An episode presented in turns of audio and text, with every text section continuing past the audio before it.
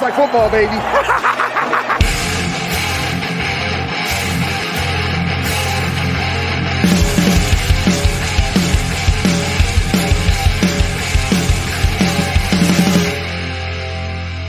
What's up, people? Welcome into the Fantasy Football Smackdown. It's Thursday night. No Thursday night football once again, as we are heading into week 18 and the fantasy season has concluded. I hope for most of you, as uh, I have been enjoying not having to pay attention to all the COVID and injury news for this final week, and of course, players resting. But uh, tonight's show, we're going to be talking about some fantasy football resolutions for 2022 and beyond. And I got a great guest on the podcast tonight. Uh, he runs a couple of leagues I'm in, and they're very entertaining. They're all local live drafts. So I like bringing this guy on from time to time, especially too to talk about uh, commish stuff. It's John McGlynn. How's it going, John? Fantastic. Thanks for having me on here. I love you. You're a great teammate. You're uh, you got to run a great show here. Um, I'm John McGlynn at uh, John McGlynn 75. Super easy to remember on the Twitter machine. Um, I do a commissioner evaluation show once a week on the uh, Nick Script uh, P2W network. So if you ever get a chance, Nick's got some great stuff going on there. Um, he lets me use his airwaves every week to uh, babble about commissioner stuff, and I got a couple commissioner answers here this week to uh, kind of help some people out or you know be open, uh, broaden, broaden horizons. But I'm here with my guy Kyle, so let's let's run the show. Yeah, man, it's been fun, and uh, John and I actually connected via Twitter a few years back. Um, interacted on there, and uh, John's big thing is in-person drafts, and uh, so when he hit me up a couple years back, had to jump in on that. Had did a dynasty startup, a couple rookie drafts, obviously since then. Um, they are a ton of fun. A lot of different caveats to them as well that I think all commissioners and dynasty players can uh, can take away from. And uh, now I'm in two leagues with him because he conned me into another one uh, this last off season for another startup. Again, couldn't pass it up. So uh, good stuff as always. So looking forward to chatting with you again. Check out P2W Network there. You'll find John's uh, content over there, and of course check him out on Twitter at John McGlynn 75. But uh, also, I want to preface this: John is the man. He's he's uh, he's toughing us out through work. So uh, he's got he's got the work Wi-Fi to work with there. So if he if he cuts out here and there, bear with us a bit. But I think this is going to be a great show. Before we get too far into it, though, John, uh, how did your fantasy season end up as far as 2021? Uh, just uh, uh, what what was what was the good news? I think I've heard the same sentiment from a lot of people uh, that some of their best teams didn't go very far in the playoffs because of COVID or injuries or you know things that happened, and some of the teams that people had nobody playing in, or you know, like they reach trying to reach for Braxton Berrios in the last week or two, and you know he scored thirty some points or twenty five points in the last week of the season. Like people got lucky on the waiver wire, Daria uh, you know, Ogunbowale and the, the, uh, people you that usually have on your waiver wire won people fantasy football championships this week. So mm-hmm. um, this year, it was a weird year. This COVID year. I think in a year or two, when it goes to 19 games and two buys and COVID situations and everything, it's going to be. It's, this is only going to get harder and harder to navigate through. So I, I think people learn through these that depth is the situation. So if you have a 12 team league with, um, you know, 20 spots, or if you have a 12 team. Uh, if you have 12 make it make it 30 spots you know mm-hmm. try to make it 35 spots you know if you possibly can uh, you know sometimes the league gets a little bit stagnant because some people don't trade. But yeah, if you have that much space in your team, you could just keep you could you could make your team to where you want it, where you have all the guys that you that you spec you speculate may have an opportunity. You're The backup running backs, the backup quarterbacks, all this, all the COVID situations that you could prevent yourself from getting trapped in. Mm-hmm. Yeah, between Berrios and Dare and uh, Justin Jackson the week before. I know I got chastised by somebody that I I ended up uh, uh, beating him in the semifinals because I picked up Justin Justin Jackson in a dynasty league um, that week when Ekeler went down, and and he and he w- had been on my opponent's roster for years, and he dropped him like a couple weeks before that. So yeah. Uh, it was just crazy. All of the names that were relevant that you would have never ever in a million years expected. You know, you could, I guess, like maybe Rashad Penny, like, okay, you know, he was on a roster at least, but I mean, some of these guys, I mean, God, it was unbelievable the names that we were talking about. And like you said, the names that people were picking up, even in dynasty leagues, like it wasn't just, oh, redraft league, like I picked up this guy, you know, who's, you know, uh, and he's 30% owned. Like these, we're talking about guys that were available that were, you know, not not owned anywhere, and then they were fantasy relevant in week yeah. 17. It's just crazy absolutely not so. But yeah. you live and you learn. Yeah, I, I think there and there's some things I think people will get be interested in too. Like I think you know as we get through this, how adjusting it for the longer season and like you said for some of this stuff, depth I think is always going to be key. So uh, I, I'm interested to see how next year works out as well. Unfortunately, I think with our first taste of the extended season, uh, with COVID hitting so hard exactly in those key times, uh, just um, you know, just crazy how that all came to a head. But anyway, um, well, so let's uh let's get this conversation started before we the we're gonna wrap we're gonna end it with the resolutions, right? So the things we wanna we wanna give we want to give a solid shot for in 2022 and, and beyond. But let's take a quick kind of look back a little bit um, for the good and the bad um, from strategies or or commissioner ideas or philosophies that we've used um, that uh, you know that we that we like or maybe we don't like. Um, so let's start with the good though. So uh, John, I'll kick it to you first, and we'll kind of go back and forth on this. I know I got a couple of these, but what was the good? What are some strategies or commissioner ideas that you used either in 2021 or, or beyond or before that that you want to keep that you know for sure? Like, okay, 2021 solidify that this is a good idea, this is a good strategy, this is a good commish take here. I got a couple of them. I'll start out with uh, the first strategy I used. Uh, it, it was a week one divisional play all game.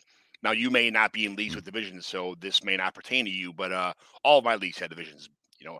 But for competitive home leagues, a divisional play all was a great idea. It also doubled as a third head-to-head uh, head-to-head game that counted for tiebreakers in their interdivision play. So it was a great way to make, uh, you know, to expand the expanded uh, schedule and it made it work that way for our leagues. And it was a little extra work for me as a commissioner, but it was really worth worth in the long run to have that third game that decided head to head and division games, interdivision in a home league, which people, you know, it adds a little bit of smack elements for you know guys playing in home leagues. So that was one one of the goods that I had. How about yourself? Yeah, and and I was in a league. I was in both two leagues that you commissioned. You used that, and I, I thought that was uh, definitely an interesting way to to figure that out because with the extended game, I think the NFL didn't give the commit com, fantasy commissioners really a choice because uh, putting bye weeks in week 14, I don't really think you could play the first round of your playoffs in week 14. I felt like, um, you know, so I thought using the all play was was interesting. Um, uh, before I get to my first one, real quick, just for the commissioners out there, because uh, I, I you figured it out eventually, like you figured it out, but how were you able to manually adjust the records on sleeper? Like, how did you get the like the ties in there. So like what I, what I had to do was I uh, I took all the teams that I, I had to make a win, loss, and tie for each division. So mm. there's four four divisions with three players apiece. So I had to make a win, loss, and tie. And um, what I had to do was man- manipulate two scores so that I had four ties, uh, you know, across the board.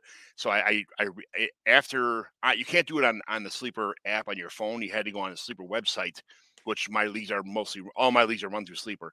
Um, you got to go to the Sleeper website and manipulate the score, the schedule first of all, and then the score, so that you had a tie, a tie, a tie, a tie in each division, so that you had out of the three teams, whoever scored the highest got a win. Whoever scored, you know, the the the middle got a tie, and whoever scored the lowest out of the three teams, you know, obviously all three of them can't play head to head, so you had to manipulate it, and somebody got a loss. Mm-hmm. So the tie ended up, which was such a great idea for me, but the tie ended up what was really kind of ousted me out of one of my home leagues.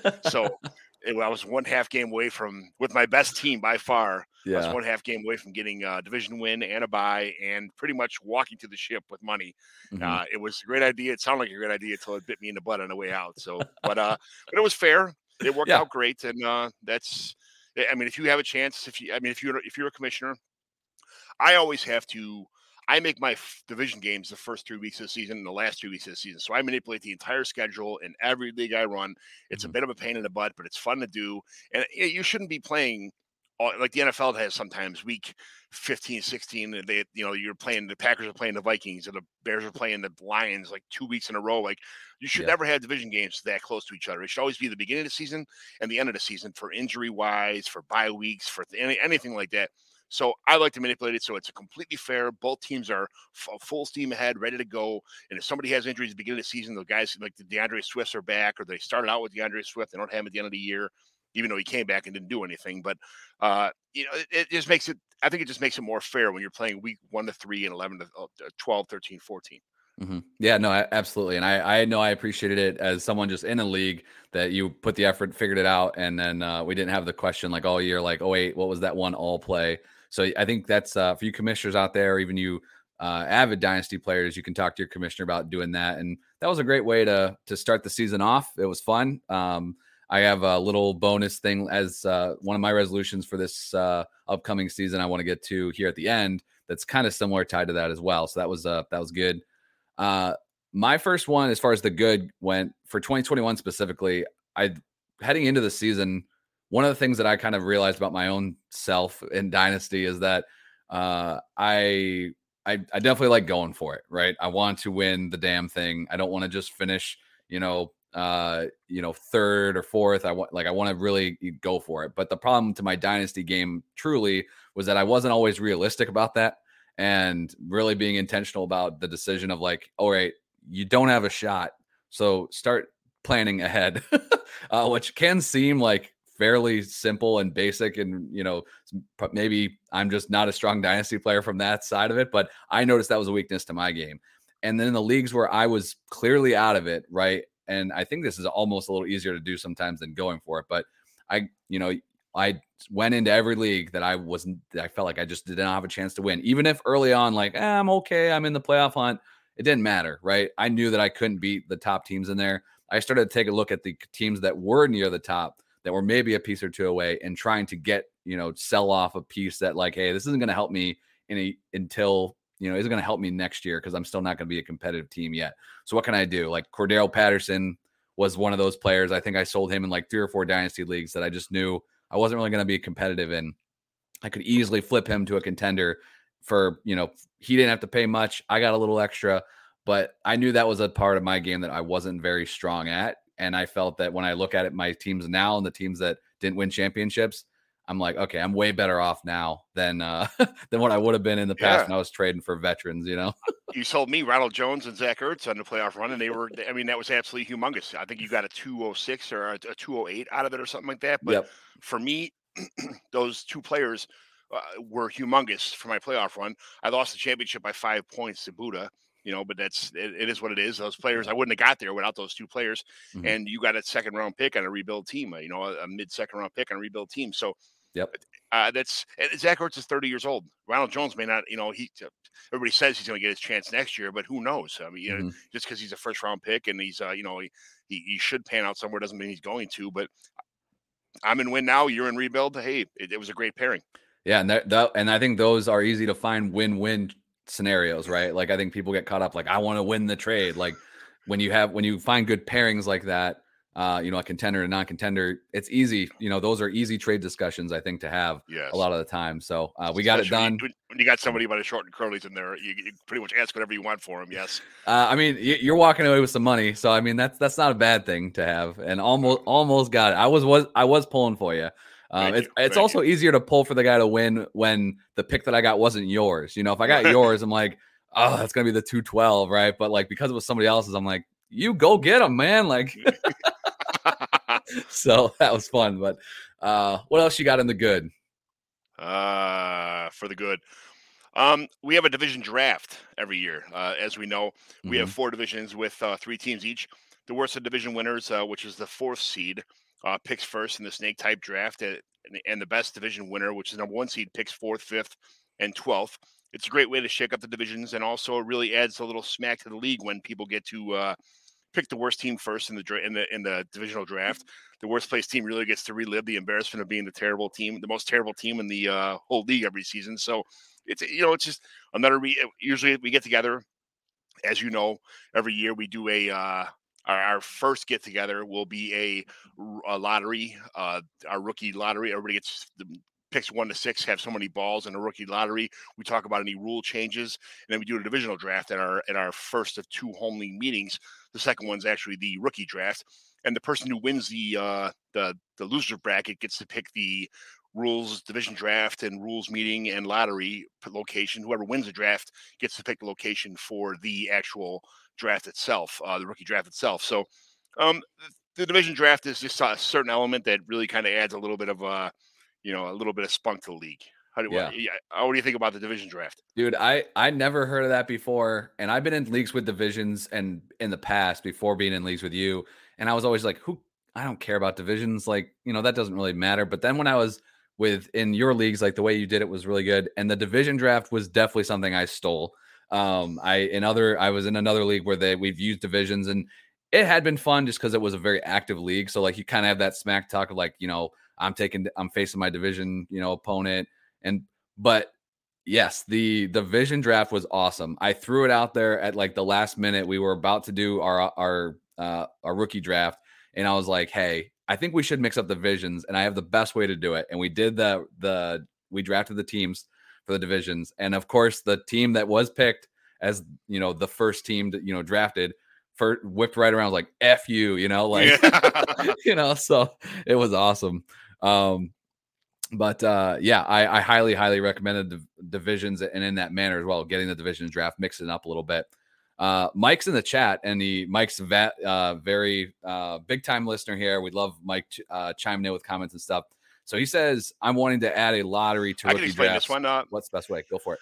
Yeah, Mike. What I did is I went out to this. I went to the to the Five Below, and I bought a lottery ball machine for less than five dollars, and uh, there it is. Yes. I just did. I just like had mine. one last night. So I just had a lottery last night. So. so uh, the teams, whoever, what we do is by max max potential points. So not just your points you got for the season, your max potential points. So that means the absolute worst team in the league gets like 42 balls. And then the second worst team gets like 25. The third team gets like 15, 12, 10, 5 ish, you know, and you put a lottery machine. And we had a situation where people traded as much as they possibly can. Like Scott Sidlow he traded up two years ago, and he's like, "This is great. I got like 72 of the 96 balls that are going to be doing. I'm getting a first, second, third round pick." And out of the six picks, he ended up getting four, five, and six. So he didn't get one, two, or three. No, it was he was at the dream. it was he got to pick the location. It was him or Steven Johnson got to pick the location, but they were both there, and they're both. Scott's like, "Son of a, you know, this is crap. I traded my whole team away for these to try to get one, two, and three, and he got four, five, and six. He was so pissed, but it just it stops tanking like 100% tanking. Mm-hmm. It, it, leaves an element of, you know, no matter what you do, you're not guaranteed a first round pick. And it's fun. Well, you know, just get another another reason to get together and just have a couple beers and make fun of each other. You know, it's just, yeah, it's it, the draft rookie lottery is just something everybody should have in their leagues, I think. I, I agree, and I and I I think that you still and like John mentioned of just reiterate too, like it's not that everyone has equal chance. You know, if you finish last, you still have the most chance, but you're not guaranteed that pick. So it makes it interesting. Um, the one that I did last night, which is why I had that uh, that cage readily available there with the bingo cage. Uh, did one last night over Zoom. I mean, this is a league we're not even like none of us even live together, but we were, you know, because of COVID, we everyone got real familiar with Zoom and and jumping on calls like that. So obviously, as John and I would both recommend, getting your in-person drafts, local leagues are are the best. That's the that's where you're looking at. But even for the ones that aren't, I highly recommend stuff like that to keep everybody kind of connected. But we did one last night, and the guy that had the most, the, he was 12th place, so he had the most uh, percentage chance to get the 101. He ended up getting the 106, and he wasn't thrilled. Uh, so it was uh, it was really really funny. But I would highly recommend that um, because I think the main thing, out addition to all the fun, is that the tanking thing can really stink. You know, like that's the tough part about dynasty. And I, you run your team how you want to run it. I get it, but I think it just takes away that little like bit of just guaranteed, right? Like, oh, if I just if I suck the most, then I get the one on one. You know, but it's like, eh, maybe not. You know, so it's always kind of in the back of your mind a little bit, and uh, it, it just yeah adds a little bit layer of fun. And uh, you got to plan for the future a little bit more. Like even though you yeah. are bad you mm. have to get you have to acquire a bunch of draft picks first of all. Second of all, you have to have young players that maybe don't score much, but you can see a couple years down the future like having a role. You mm-hmm. know, so it's uh you can't just I'm going to throw everything away and just run to the run to the garbage bin and just grab stuff.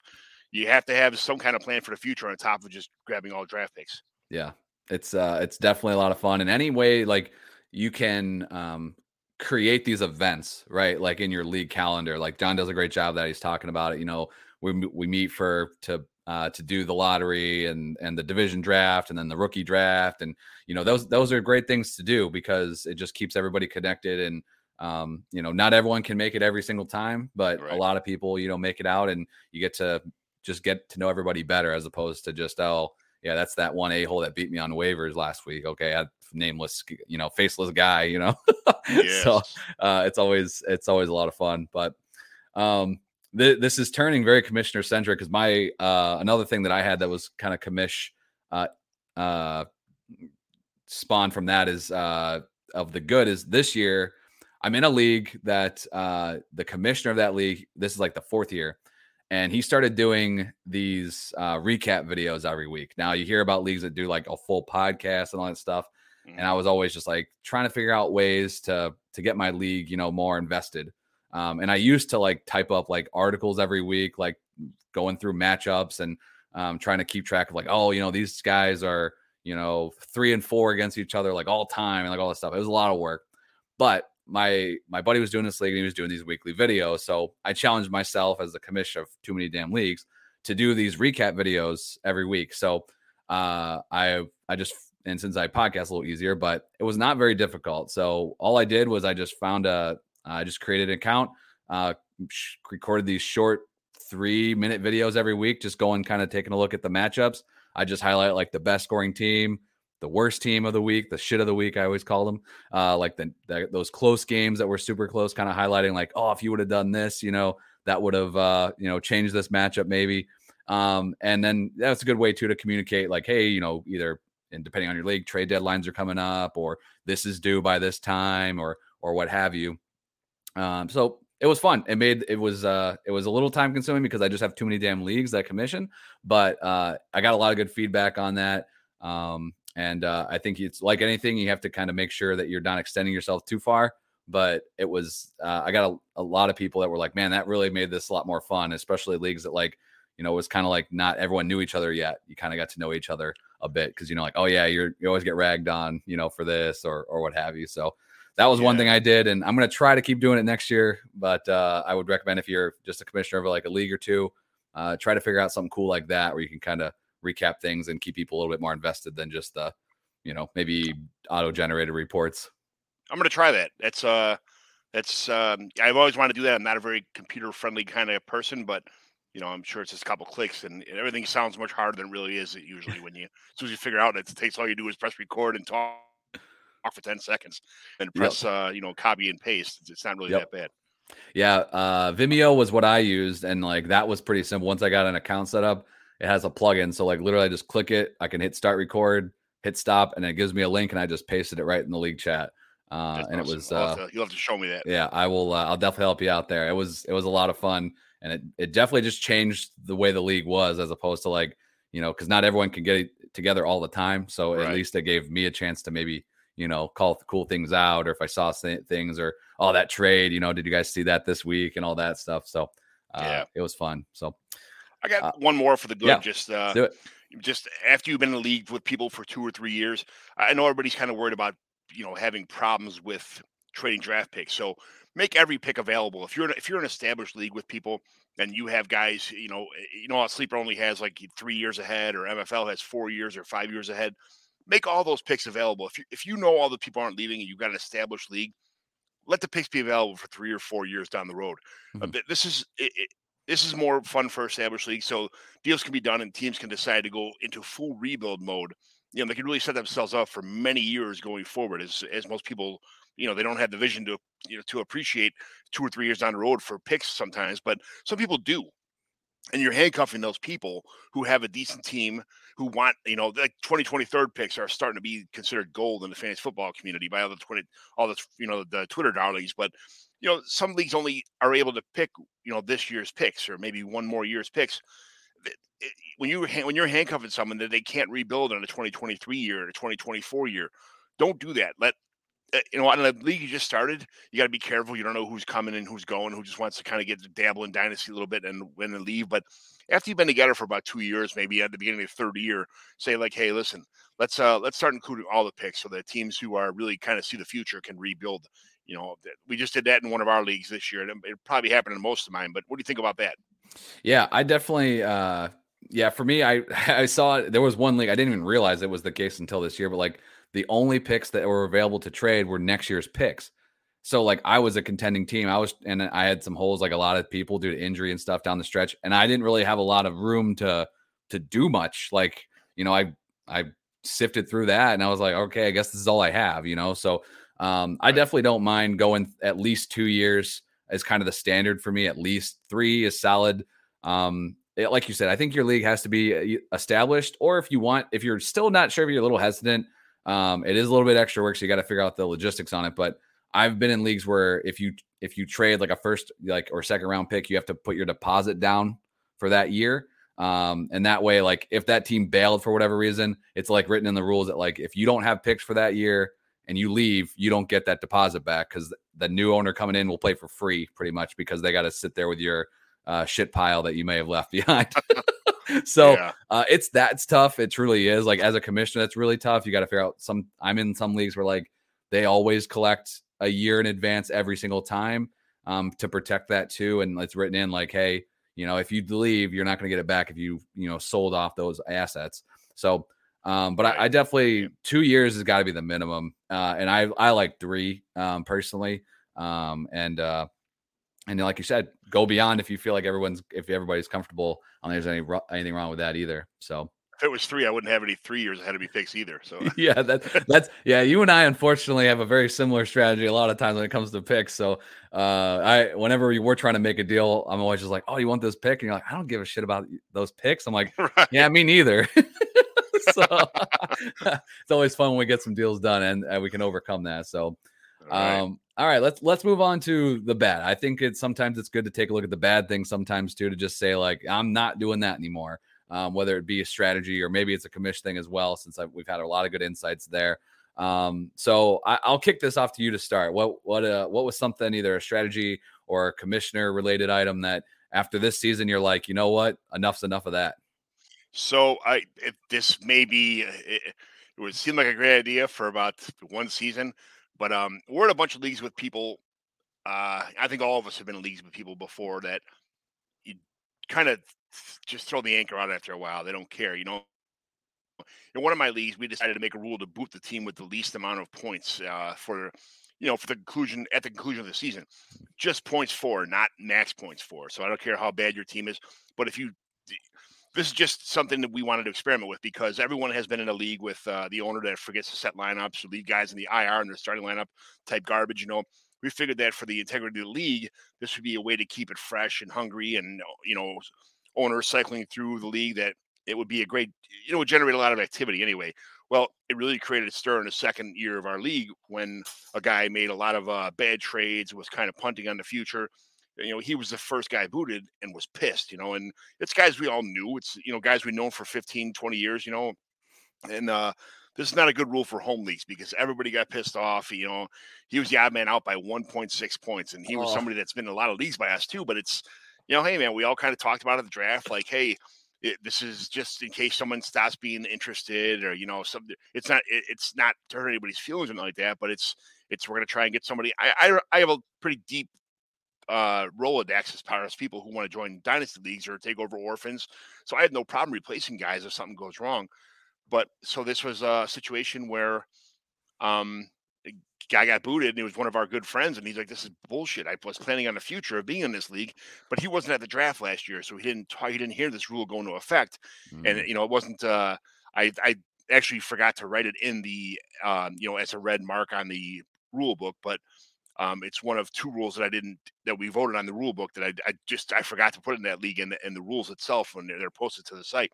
But uh, it was a rule that we all talked about and approved at the at the rookie draft, and this guy was absolutely livid. And everybody was like, you know, we're really going to throw him out. I'm like, well, we talked about it and voted on it, so we'll have to wait till this rules meeting this year to you know reverse it or say whatever or keep it in play. I mean, obviously it hurts some guys' feelings, but especially when you lose by 1.6 points and you're booted from the league that you were kind of uh that you trade a lot of good players for for future draft picks and planning on rebuilding, but it is what it is. So yeah, that was a bad one. that that sounds yeah, that sounds messy for sure. I mean, at the end of it, it's just like uh, being a commission isn't always easy, so you got to enforce those things and figure out the best way to um, you know to handle tough situations like that. Uh, a lot of times, leagues, you know, once everything's set, they kind of run itself type of thing. You just make sure it doesn't go off the rails. But there are those situations that come up, um, and uh, yeah, that's that's definitely there's like the punishments and stuff. You know, you always hear people. Uh, buddy of mine, apparently he was he was in another league this weekend uh, where or he was another league, and then this weekend he had to take a Greyhound bus across the country because he finished last. Uh, like that type of stuff, but just to kick the guy out, I mean, that's pretty intense. I, you got you got people battling that uh, to stay out of that last place, I guess. So, um, my mine one thing. This was uh, this was something similar to that, I guess, like something that was happening in our leagues. This is commish. I got another strategy thing here, but um, we I have a few home leagues um, that we meet for the draft every year, and like a lot of these leagues started um, where like, hey, we are already in a bunch of these online leagues, right? Like let's let's get something together, right? We're all we all we're all playing fantasy in all these other places. Let's put us all in one spot. Let's draft in person. But that was this is now year 12 of one of those leagues as an example. So like people are busy and it's hard to set dates, but like over right. the last few years we've gotten better at like hey, this is the date. Like we pick it in like April. We're like, all right, and this is re- this is a keeper league. So like in in August, this is the date. You got to be there. And then with COVID, it kind of got a you know kind of got a little lax on like you know you could draft from online and all that. Well, uh, so that that was a bad decision that I know that we won't be doing anymore. We've already actually corrected this for next year. So like uh, if you're looking for a way around that, um, we found some middle ground. So like what we did in our league was uh, if you uh, the original rule was if was proposed if you're not at the draft you're out of the league, which you know personally I was like hey you should be committed being here, but if you're looking for some middle ground on there, where we landed was if you cannot be at the draft, you have to send a proxy. So we were yes. no longer going to let people draft online. Like you can have your person in there and like you could deal with them, but that's your representative now, and you're we're not letting you do it from online. Mm-hmm. Um, I believe John, actually, you were uh, you were sticker bitch uh, ever that won that draft, and you were like, "Where are they, Where are these guys?" And I was like, "They said, you know, one knew he wasn't going to be there, one was last minute cancellation, and when they know they can just fall back on like oh i'm just going to do it from my phone at home it's like you know that's not the spirit of this thing right so we uh we we put an end to that and it was something that was i think fair you know like hey if you can't be there you know we're not going to boot you but you send somebody to take care you handle your business for you now and not uh, put it on everybody else to try to text you like oh here's what here's the last six picks and then you know they're picking some guy that was already taken six you know three rounds ago because they're not there so, yeah. Uh, yeah, we've been through all those phone conversations uh, with people who are across country on their family vacation and all that crap, you know. And yep. then we got like one year, it was an absolute guy. His proxy was sick; he couldn't show up. And everything was. We're like, okay, well, here's a story. Uh, you have two minutes. You know, we're going to text you, and whether or not you get the text or whether or not what's going on, you have two minutes. And yeah. whoever you get, is the first person available. I know one year was OJ McDuffie. He broke his leg like a day before the draft started, and uh, you know it doesn't matter. I don't care if the guy died or if he's out of league yeah. or got arrested or you know what. You're you're getting whoever's first up. You know it doesn't matter. You know yep. Emmitt Smith. You have to retire. Great, that's great. You're getting Emmitt Smith. He's retired. Good for you. hey, yeah, you gotta you gotta have that as you, those deterrents. So um, I'm with that. So that was something that was not good. We had some people that were pretty frustrated about that at the draft this year because they were they've you know, hey, I was not here that year and I sent somebody and this guy's not here because we're, you know, we're kind of letting it lax. And, you know, I, as a commission, I was like, you know what? Yeah, the spirit of this was we draft in person. Um, yeah. So how can we make that work? So um, it was a it was a tough conversation for you know a little bit, but now that it's figured out, everybody knows, and we're better off for it. So that was definitely a bad start a little bit to 2021, but uh, yeah, we made some adjustments there. So uh, anything else that didn't work out for you this year, you might want to change it up going forward? You know, um, this is, uh, I, you know, so it's not so much commission orientated, um, uh, but on a personal level in the leagues that I commission, I'm very afraid of league kind of being boring or be getting stagnant. So I sometimes lose trades on purpose just to make sure there's some activity that sparks, uh, you know, to possibly ignite the league to either create more trading or I feel like, you know, I, I have to create activity in these leagues, but it has it's come at the expense of some of my teams, uh, you know, last couple years. And you know, that's it, it is what it is. I started a bunch of leagues. I got a bunch of new startups, as you know, and uh, this is this year going forward. I'm I'm going to start focusing on my team and not just worried about the league itself and everybody else enjoying themselves. Mm-hmm. I, am still making plenty of trades, uh, but I'll make sure that that that you know that I'm not on a losing end. Uh, you know that I'm not just uh, in terms of settling uh, or losing. I'm going to feel good about the trades that I make now, and um, I've gotten lucky on some of the trades that I've made. Um, but uh, I guess there's always there's always that. Like I get lucky because some of the trades that you think are, you know, oh, I'm going to take a chance and the guy pans out. But some of the best trades are the ones that you know that never went through in in, in my mind. Sometimes I, I can't remember how many times I've offered something And the guy's like, "No way, this is BS," or they, you know, they, they deny the trade, laugh at you, and then two weeks later, the guy gets hurt, and you're like, this yep. is great. I, they worked out great for me. So everyone has made that Godfather trade that absolutely blew up in their face because their play didn't pan out. Like you know, Jeff Blake a couple years ago was a, but you know, I'm dating myself a little bit, but uh, an injury happened and a player that never you know came back. David Johnson or the the year after Eddie Lacy was great. People you know were drooling all over him. Mm-hmm. You know, um, or the team that just the player ended up with just sucked. Like you know, like you know Trevor Lawrence this year. People traded. I traded two first and I traded two first, two seconds, and um, Mike Evans to get Trevor Lawrence in a super flex league, and um, that did really didn't work out. But I, I have I have Mahomes and I have uh, Josh Allen as my first two quarterbacks, so I'm okay. I can wait on him. Oh, but yeah. Trevor Lawrence isn't going anywhere. For what I paid for him, he's not going anywhere. yeah. But I mean, I don't care if he sucks for the next three years. He's going to be sit there and suck. You know, it is what it yeah. is. So. But I'm yeah. just this is on a personal level. I just want to. I'm not just going to make trades to make the league more entertaining for everybody else. I'm going to kind of really just key on myself, my team, and uh, just try to you know not worry about everybody else's entertainment worry about my my my team for a little bit now. Yeah and i i think that's and you definitely see it. I mean i'm, I'm in this i'm in leagues like when there's a trade that hits all of a sudden all those like little notification but like everyone you know yeah. wants to see out what it was and that gets talking and all that. So yeah i mean sometimes yeah there is that like you know i know i've even done it we're like ah you know we get i feel like if i make this it's gonna you know so and so is gonna be pissed because they offer for that same guy and i said no or you know, right. uh, this is just going to get people like talking a little bit. And yeah, I think you gotta you gotta protect yourself there. I mean, uh, as the commissioner, still one of the you, you still got to be in it to win it. So I think there's other ways you can do that. So we'll we'll get you hooked up on uh, for some video uh, recaps, and that'll take the place of that. That'll that'll fill the entertainment void. All right. um, for me, the last thing I had for the bad this year, um, one thing I'm I'm probably just done doing is this is a strategy thing, but um, like in redraft leagues, I've I'm not streaming tight ends like anymore on purpose. like uh, I I looked at you know a lot of my teams this year that were successful, and I had you know even though they had their ups and downs as pretty much every player did, it felt like this year. But like I had Waller or Kittle or Kelce or Andrews. Um, I didn't have any Pitts, but he would he turned out fine. You know for it. I, all the teams where I was like, oh, I'll just find somebody unless it was Schultz or Knox, there were those guys you could find them, but like I didn't hit on any of those guys, and I right. was just recycling the same damn people. You know, uh, you know, uh, Dan Arnold and Gerald Everett every week, and you know, okay, Conklin now, and and God, it was horrendous. And when you looked at it, I, I did take a peek at the ADP. Obviously, this fluctuated, but of the top six tight ends um, from last year, uh, what was it? So uh, the top, oh, sorry, the top five tight ends in ADP all finished top six in points per game.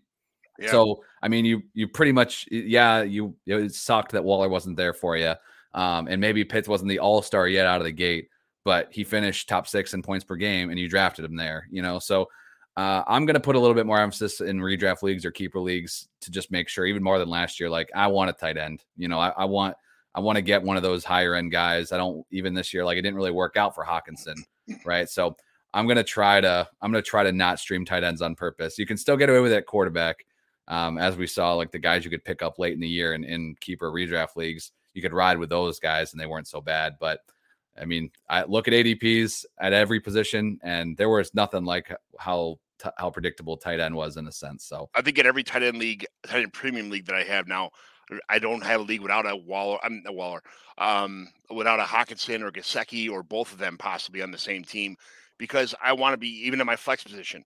I, I don't want to have. I've been through so many years of having shitty tight ends, like you just said. Oh, I'm gonna, you know. on top of that, you lose your waiver priority, and sometimes, you know, if you're spending all your fab budget, you know, on on, on signing some crap tight end just to fill somebody, and, then he ends up getting like 1.7 points or something like that from yes. he, he, caught a ball and fell over, you know, and it's like great, this is awesome. I spent yeah. thirty-five dollars of my hundred dollar fan budget on a guy that fell over one time after he caught a ball. That he can't do anything. It's just crap.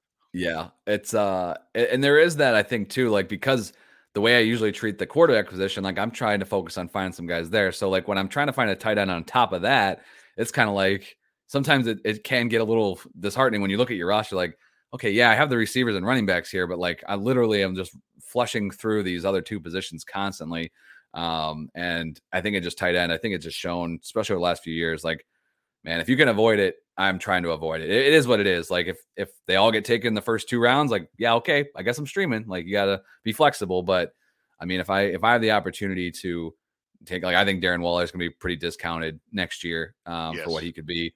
Like I'm gonna scoop him up and, and feel like I got a, a pretty solid starter there as opposed to unfortunately, like yeah, some some of the super flex leagues, it's almost like you have to start out quarterback, quarterback, and then go tight end. Yeah. And, and, and, then you receivers, they come and go. They, you know, there's some guys boom, some guys bust, but you cannot. The quarterbacks and tight ends, and especially in tight end premium or super flex leagues, are the three most important spots in your roster. Mm-hmm. Running backs, I mean, what two, three years out of those guys, and that's it. I mean, the running backs don't really matter anymore. I was always a guy who drooled over running backs all the time. Like, oh, I need to have 15 running backs or five running backs, or it's matchup dependent sometimes. It all depends on, especially now with almost every team's going to a running back by committee situation right now, and even the guys that are not. I mean, Zeke was a, up until this year. Zeke was going to be somebody that everybody was everybody coveted Zeke this year, and the guys like Zeke are are are falling out, and guys like Joe Mixon, who everybody was kind of shitting all over last year. Now he turned out good this year, but he always gets hurt. He had one good year. What, uh, what do you expect mm-hmm. from Joe Mixon next year? Right. Yeah, I think it's uh and I mean hell that startup that we did this summer um, that you were that the league we alluded to earlier. You finished second, just barely. Um, but you left that draft with what? No running backs, like you know, like, and it was it was almost a joke. We were trying to boycott trading with you because you know we didn't want you to get a running back, and and you found some bodies, but ultimately, I mean, your team is still good to go, and you know you, you could find people and you know, I know of leagues I'm in where I was starting Alex Collins, you know, one week or whatever right. off the just off the freaking street, and you know, uh, Rex Burkhead, and and just like you know, it's just uh, yeah, it, it, the game is definitely a little bit different there, and and those tight end premium leagues for especially, I think what you said as far as being those quarterbacks and that tight end. That, that that's value right there. There's a lot there, and and uh, a little bit of shift in strategy, I think. So, mm-hmm. All right, let's uh let's get into the new. So some resolutions. So obviously the new year's here. We're not talking about dieting or exercising as you put it on Twitter. I appreciate that. um, but just some things that like, you know what, I haven't tried this before. I want to give this a shot. Um, so just some some of the the new things that we'd like to try for 2022 and beyond because obviously I, I, probably a lot of people can relate like I know I have a lot of leagues where we're already chatting about, you know, what to, you know, what we want to change or when's this happening or what's this deadline to you know to clear your IR or what have you. Um, so one thing I will note before I and I'll kick it to you for your first one, John, is one thing I did in my leagues this off season. Uh, I did it last year too. Is I posted um, as the season ended, I posted a uh, I created a Google form. So in essence, just a place where people can submit any rule changes they want to propose. Um, if you don't have like a formal meeting, like uh, annual rules meeting or anything like that, this is a great alternative to that to kind of store those uh, suggestions. So I just call it a suggestion box. They can throw things in there. We'll vote on it later. Um, and that way I don't need to keep track of it because it's stored over there and uh, it's fresh in everybody's mind. Like the season just ended. So they could remember, like, oh, you know, I, I didn't like that part of the league. Or like last year, we had a league where the scoring was screwed up, where like for whatever reason, receiving yards weren't counted on decimals, but rushing yards were. Um, yeah. It was just a mistake. But like everyone forgot. No one like did anything to record it. And like the season started and like five weeks in, someone noticed it and we're like, damn it. Yeah.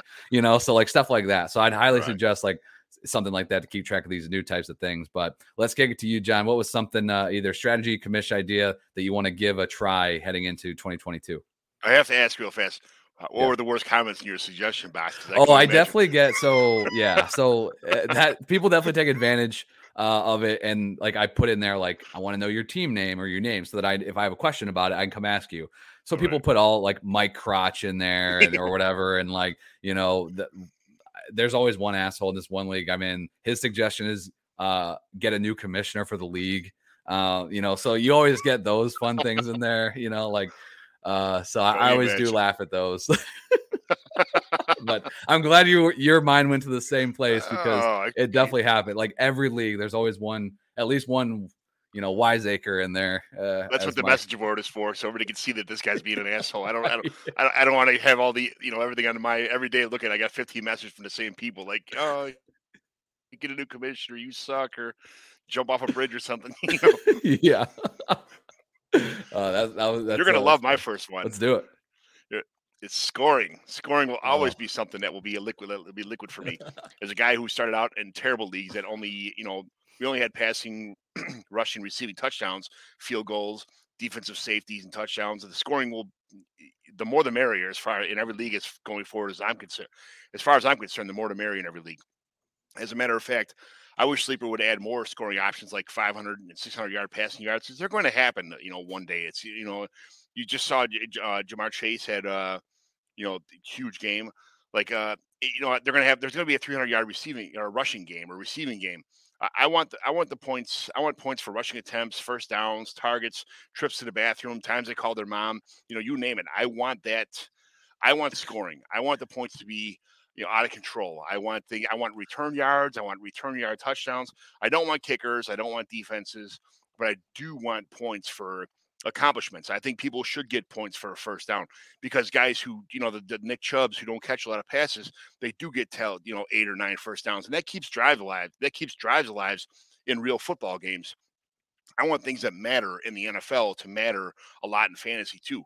It's supposed to, you know, kind of reflect the, you know what's going on in the field. And I just listened to Joe PSP and Scott, our, our league mate Scott Sidlow on their last, uh, you know, their last um, Junkies Dynasty Junkies podcast, and they were PSP is like tight end premium is garbage. It's terrible. It does in the NFL. The guy doesn't get 1.75 yards for every time he catches the ball. That's why should it happen in fantasy? We're like, or just it just tries to make the positions relevant, you know, so that not only the first four the first four guys are, or the first four guys make them so much more relevant, so they're they're as much worth as much as the top receivers or the top running backs. You know, they are so everybody has totally different outlooks on everything, but I love scoring. I love scoring. The more the merrier. I know you call it the devil's scoring or whatever, you know, whatever you say, but PPR is phenomenal. What came around. I like having it where the receivers get, you know, the, the perfect league would be the receivers get a half point per catch, the running backs get a full point per catch, and the tight ends get 1.75 per catch. You know, that would be a great, I guess, uh, base point for someone looking for a scoring system. That mm. way, you know, because receivers, that, that's all they do is receive. They should be catching the ball. You know, and there should be, you should take points away for drops. You should take, you know, you, you just like missing field goals or, you know, if you got a guy who drops the ball a lot or a guy that fumbles a lot, should be, fumble should be a big significant part of like, you know, it ruins it ruins an NFL football game. It should ruin your fantasy score too. So, uh, you know, the more points the merrier, but you should also also be penalized for things you do on the field that you know that that are counterproductive to your team. I uh it, was uh I loved your uh you want tend to score points for trips to the bathroom. So I was like, oh, he must own Lamar in that league. um, but uh yeah, I it, I will I'll so I'll, I will be honest with this. I would joke around if you've been listening to me for a very long time. Uh, I used to be like standard scoring, non PPR, you know, dying on that hill. And uh, I even, I one time I started to, uh, I tried to start a hashtag standard scoring squad. Um, that didn't take off like I hoped it would. Um, but, but, uh, you know, and while I, I definitely myself, I know when I want to take a look at this offseason, just, and I'm going to do my homework and bring it back here for you guys is like, you know, we're so far removed from the years of the 300 carry running back, right? Like, right. I just feel like PPR eh, by itself is not a good representation of our game anymore. Um, I love points for first down. I love that. I love the tier. I love the position specific uh, PPR that you kind of mentioned. That's interesting to me. I'd love to dig the, into that more. Um, but ultimately, at the end of the day, for me, I play in so many leagues too. Like I like to have leagues with different scoring. I'm yeah. not in one league that's the same as the other. Um, they're all different, and I'm in 20 leagues. Like they're all they all have some sort of little caveat, whether it be a roster difference or scoring difference. You know, the draft is different, how it's handled, the you know, whatever. So uh, it was funny in the league that you got me in the summer. I was the the 12th guy. You know, you needed somebody, and you knew this. You know, you knew a donkey guy that would want in on your league. So I I show up right. I'm in the draft. You put me in sleeper, uh, and I take a look at the scoring, and I was like, "Yep, you guys let John get a hold of this because this stuff is out of control." Um, with all the little bonuses and all that stuff. But hey, it makes it interesting. I mean, you, I think when you have a player that has a significant NFL game, he has a very significant score to go along with that versus, you know, uh, just you know, I, I think what was it? Well, this is uh, salt Austin in the wound. Austin salt had great weeks. Derrick Henry. Eric, I was going to say Amon Ross, St. Brown uh, last week. Thanks, dude. Appreciate it. but I mean, no, it's you. There were definitely times where you know I, I do think there's a difference. If you put up 120 yards and a touchdown like that, eh, or you know, or let's just say 120 yards. I do feel like it, that's worth more. That should be worth more than twice of 60, right? You know, it just feels right. like it just feels more more relevant. So there's ways to do that. I have things I like and don't like, but I'm not surprised that that was your first one. So. I like giving points for like a, a 20 yard reception, and, and like it it should be like one point for a 20 yard reception. You know, 1.2 points for a 30 yard reception, 1.5 points for a 40 yard reception. You know, and then if it turns out being a longer touchdown, same thing. You know, it's not easy to score a 70 yard touchdown. It's not easy to return a kick. It's not easy to have return yards. You know, most guys get two or three return yards or four or five return yards. So, uh, you know, you get every team has a returner, like CeeDee Lamb, you know, or, or like Braxton Berrios saved my eh, saved my butt by returning a touchdown two weeks ago. You know, I'm going to go back to I'm going to buy a Braxton Berrios jersey and hang it in Nick Scripps' garage. I, I, I already told him because if you want me to leave, but uh, yeah, but return yards are huge, especially for guys who are you know are good. Re- do you remember the days of Antonio Brown on the Steelers when he was a return man? He's a kick returner, punt returner, and a receiver. Not only being the best receiver in the league, he'd also return a touchdown or a punt once every two weeks or so. And it was it was like it was having him on your team was like having a gold mine. Mm-hmm. Uh, Mike, still in the chat, you, you said we have raids on taxi squads. That's something I haven't tried before.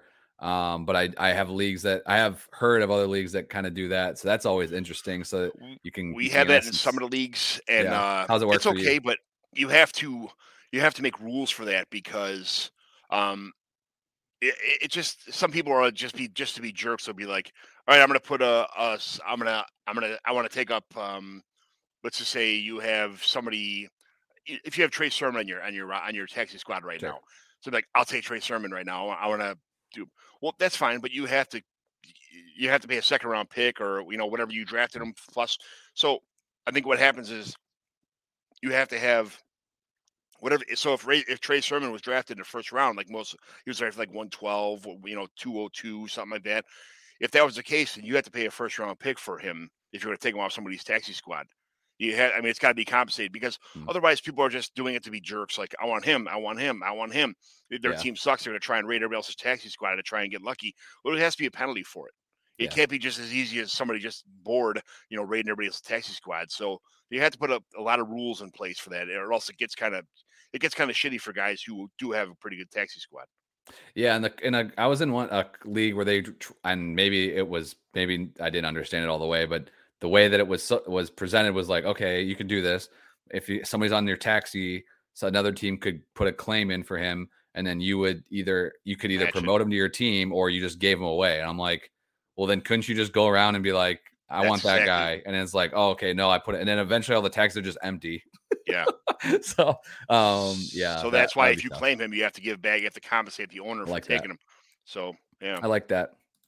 Um, Mike also had another comment in here, and so I want to touch on this before I move to the, my first one. But how do you feel about points per first down? Just to expand on that for a moment, for me, I I love it. I love it, it, it not only does it it satisfies the you know the John McGlynn and all of us you know that wants to see more points, more points, more points, but it's it is it's a at it's a fantasy thing that is truly added value to the NFL game, right? Like if somebody scored, if you get a two yard run on you know second and eight, who who cares, right? But if you get a two yard run on third and one, that should you know that's a first down. That that keeps that drive alive for that team. That should matter. Um, I don't. I know sleeper, you definitely can do points for first down. Yes. Uh, it's awesome. I don't think on a lot of the other major platforms like Yahoo. I play. I uh, I was a commissioner of uh, not this year, but other years on that, and you couldn't do it. So maybe they've added it. They should because I think points for first down is a great way to balance a little bit the fact that we had to you had to add PPR in theory mm-hmm. because of the running backs that were just these just uh, workhorse crazy, right? But now you kind of have these these split backfields and like like you said, like Nick Chubbs of the world, like they they should be given that little extra because they're out there getting those hard yards. I feel like so. I'm gonna um, give it. Like I'm gonna give it the Nick. Uh, what, what I like to do is a uh, it should be 0.1 points per carry. So every 10 carries is one point. And then on top of that, first downs is a full point because it, it like I said, it is carries are huge when you get the Derrick Henrys or the Nick Chubbs who don't. it's not Michael Carter. It's not you know it's not guys out of the backfield who are just catching seven or eight passes you know for four yards at a time and racking up PPR points. It makes it fair for the running backs to just get a lot of carries instead of out of the, out of the backfield catches. Mm-hmm. Yep. So I'd highly recommend it if you guys haven't given that a shot.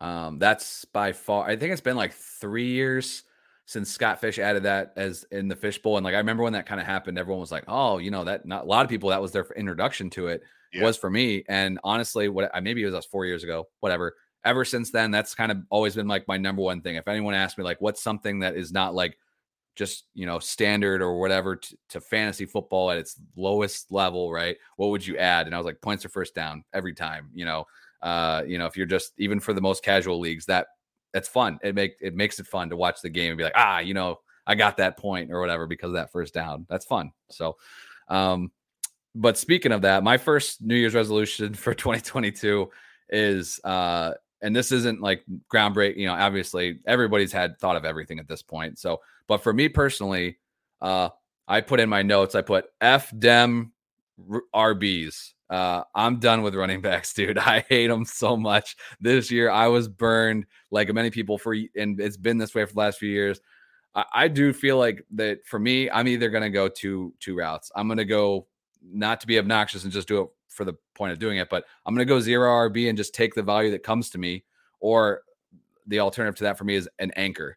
Um, if I have the ability to get one of those from, we'll see where it ends up, but probably five, maybe six running backs in that first round that can just be the anchor to my running back slot. And then my RB2 is just a constant cycle of whoever the hell is relevant that week. I'm doing that.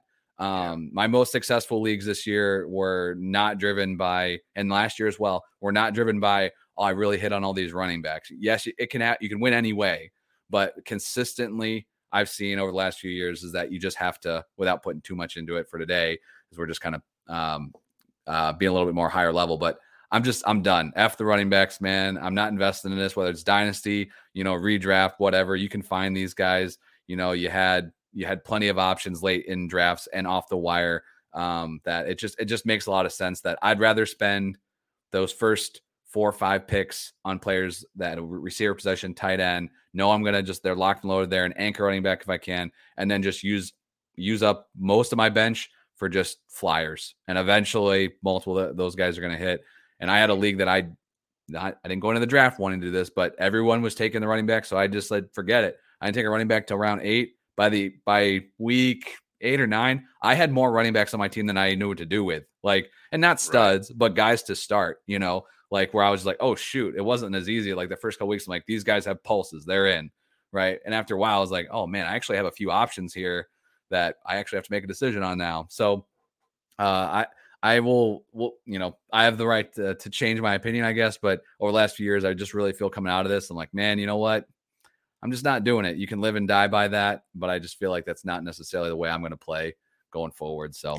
I think in a draft I had last year, my first running back in round 13 was Rhamondre Stevenson.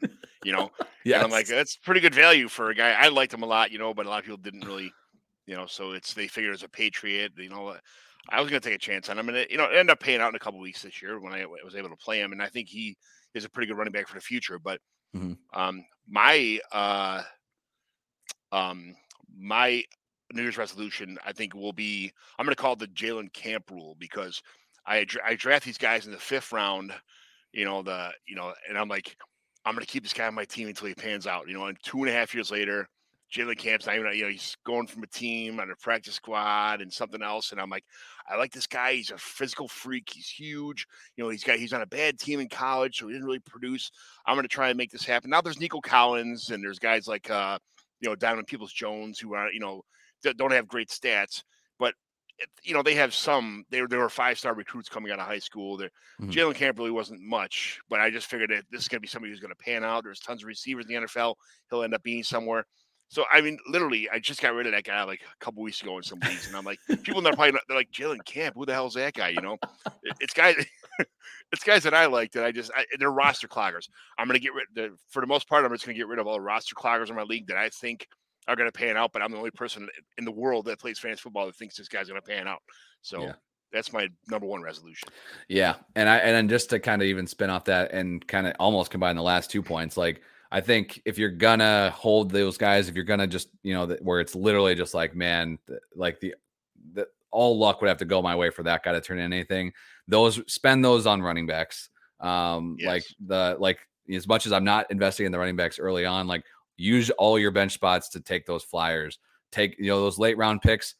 grab a running grab a running back, right? Look at the mid round or the like third, fourth, fifth round wide receivers in rookie drafts this last year.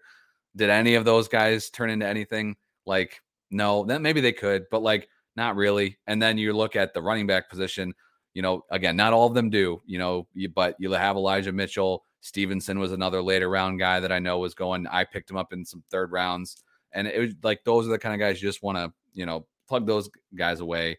Um, so use it on the running backs. I, I've been my I don't know maybe it's a little bit more pro higher profile than than your example, but like mine was Andy Isabella. Like I can't count how many oh, teams I cut Andy Isabella off of uh this year. Like, and I'm just like that was a complete waste of my time. You know. so, yeah, I have. I mean, I mean, this is I was at like I said I'm in a championship in a dynasty league, and this is my running back core. I have Ronald Jones and Dare Ogunbowale.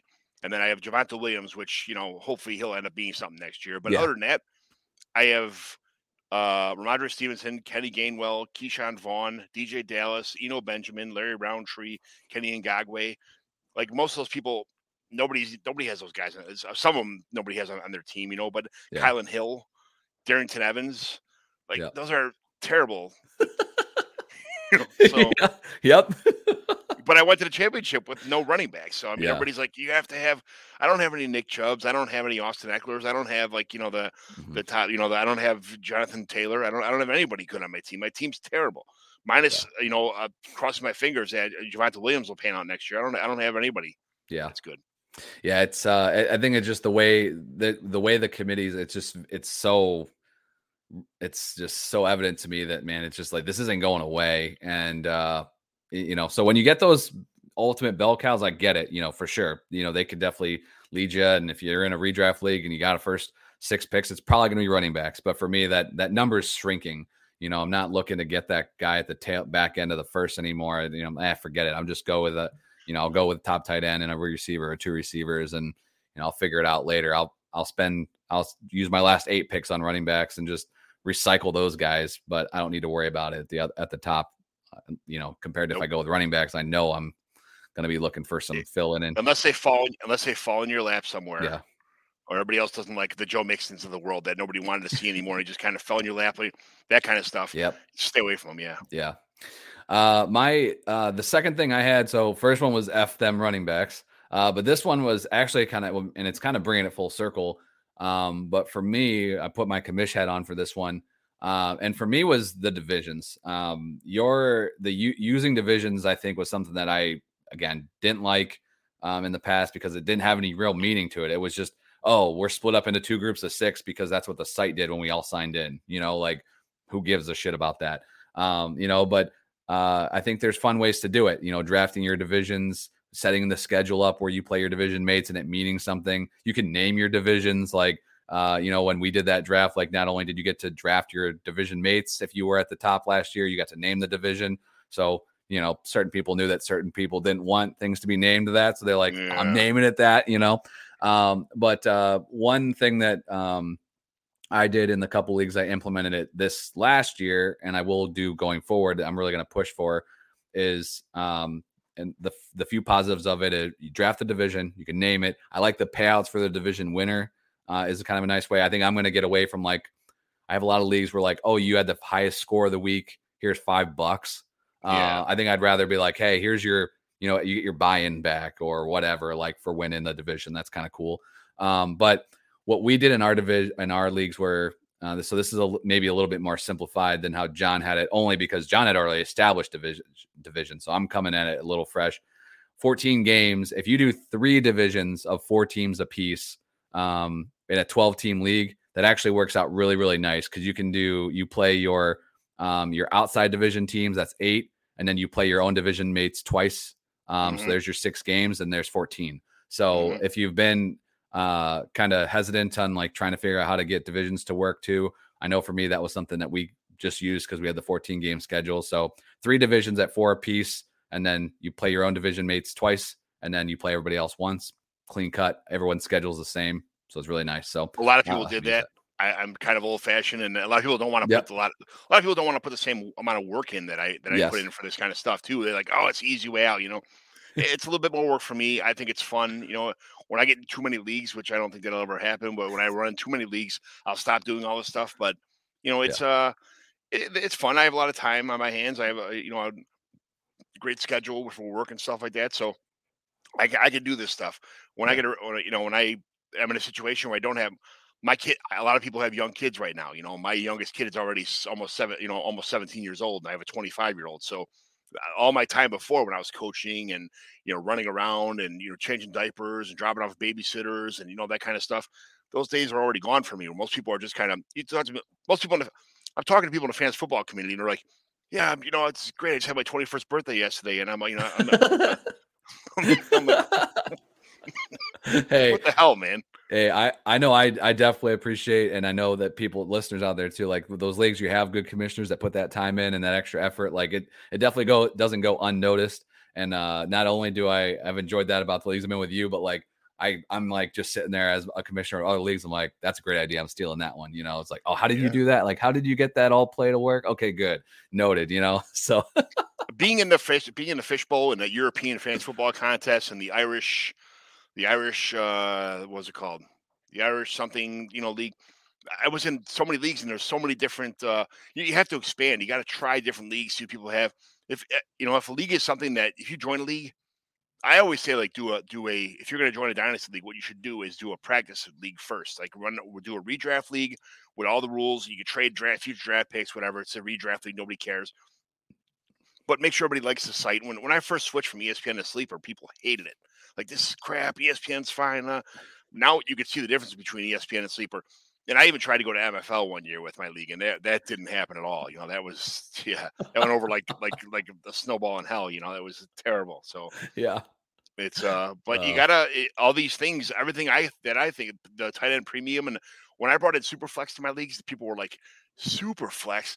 You get you're just getting stupid with these stupid rules, you know. And That now it's kind of the norm, you know. Like, yep, yeah. So, I mean, yeah. it it's funny how things change. I mean, like I said, as much as I was like gung ho about you know not even you know even non PPR, you know, standard scoring, you know, God scoring, and that's the way it's meant to be.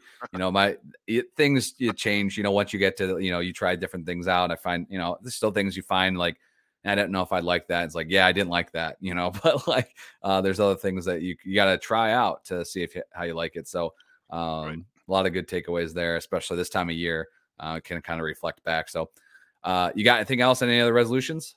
Last one, real fast, just yep. uh, an Empire League. Um, if people are familiar with an Empire League rule, it's just uh, you know, if a team is really smoking everyone and there's no end in sight to this, uh, their dominance, you know, their, their starting lineup is great their you know their their bench is is crazy with all young players because they they just kind of either took advantage of people or you know just really stacked their team or just I mean that much better than everybody else in the league. Yeah, it only makes it fair just to start over again and reshuffle the cards kind of deal. It's I've asked about you know I've asked about Empire rule where if somebody wins three years in a row, the the league will start over, and you know that's just kind of uh if somebody wins three years in a row, that means people are just kind of you know they're donating their money at that point in time, and especially if if after three years in a row, you still see this guy.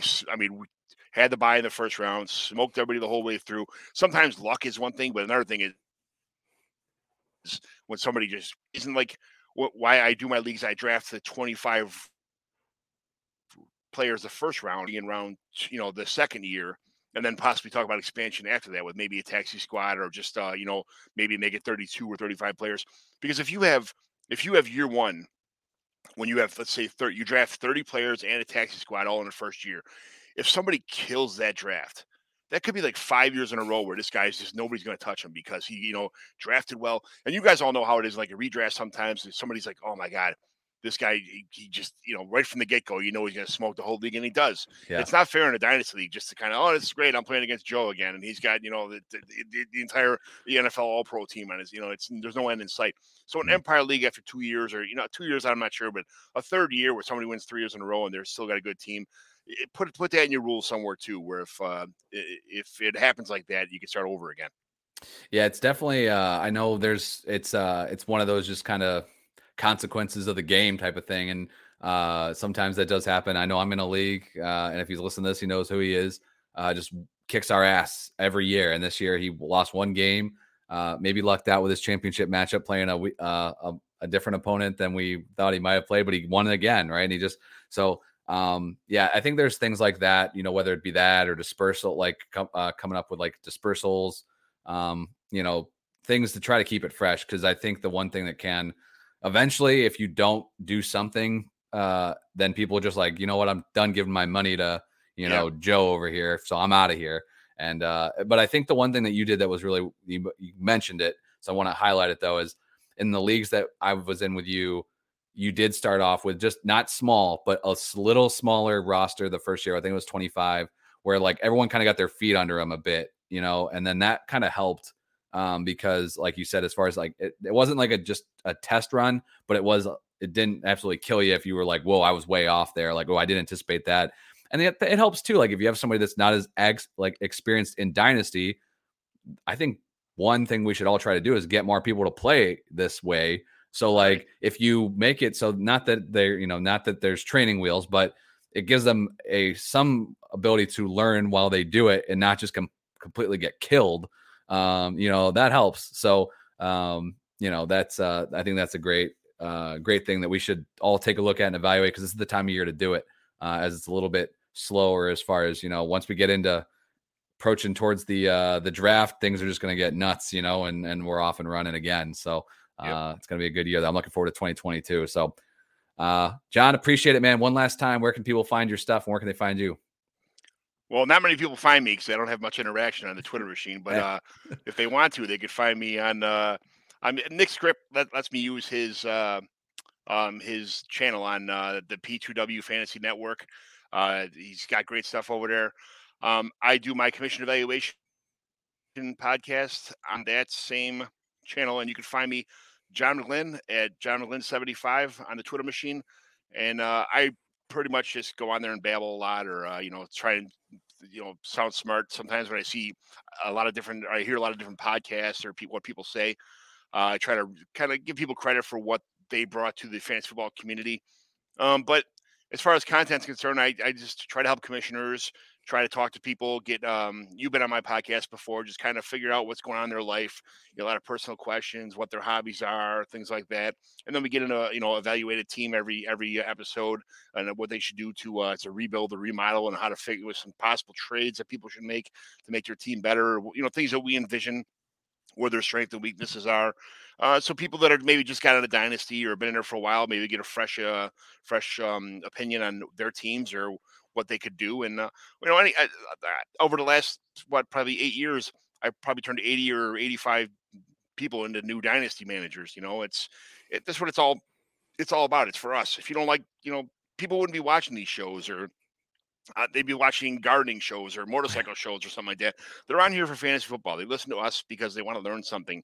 If you know, it's hopefully out of all the babbling I do, maybe somebody said, "Oh, okay," or I open somebody's eyes or open somebody's ears to some kind of concept or some kind of uh, you know new thought, and that's all we're here for. Yeah, no, I, and I I know I've taken a lot of good things away from discussions with you, whether it be or, uh, or listening into the podcast and things. So definitely check that out. Uh, hit John up uh, if you have any questions. If you're uh, commish questions, uh, how to maybe you want to get a local league started. How can you do that? Uh, I know that I'm I'm pretty sure I just got a DM like, hey, I, I noticed you say in Twitter you live near Chicago, you know, and I was like, who's this creep? Um, but no, I'm just kidding. uh, but no, I mean it's it's definitely uh, it can get tough if you don't know where to start. So if you want to get uh, want to get started, if you have any ideas, you want to bounce off us or see how it's worked for us, uh, feel free as always to hit us up. But hopefully you guys enjoyed this. This was fun. A lot of commish talk, which I like a lot uh, as a commissioner myself. So uh, appreciate you guys tuning in. Uh, the SmackDown will be once a week. Uh, going forward, will generally be released on Thursday morning. So we'll record live on Wednesday nights on the YouTube channel. So just uh, make sure you're subscribed and you'll get all the notifications that you need. Next week, going to be back with a award show wrapping up the 2021 season, but one to let it settle just a bit. So we're going to be talking about that next week. So uh, stay subscribed into the Warzone Network. Lots of great content coming at you this entire off season. But until then, for John McGlynn, I'm Kyle August. You can follow me on Twitter at Kyle Month 8. I'll catch you guys next week. I'll see you. Later.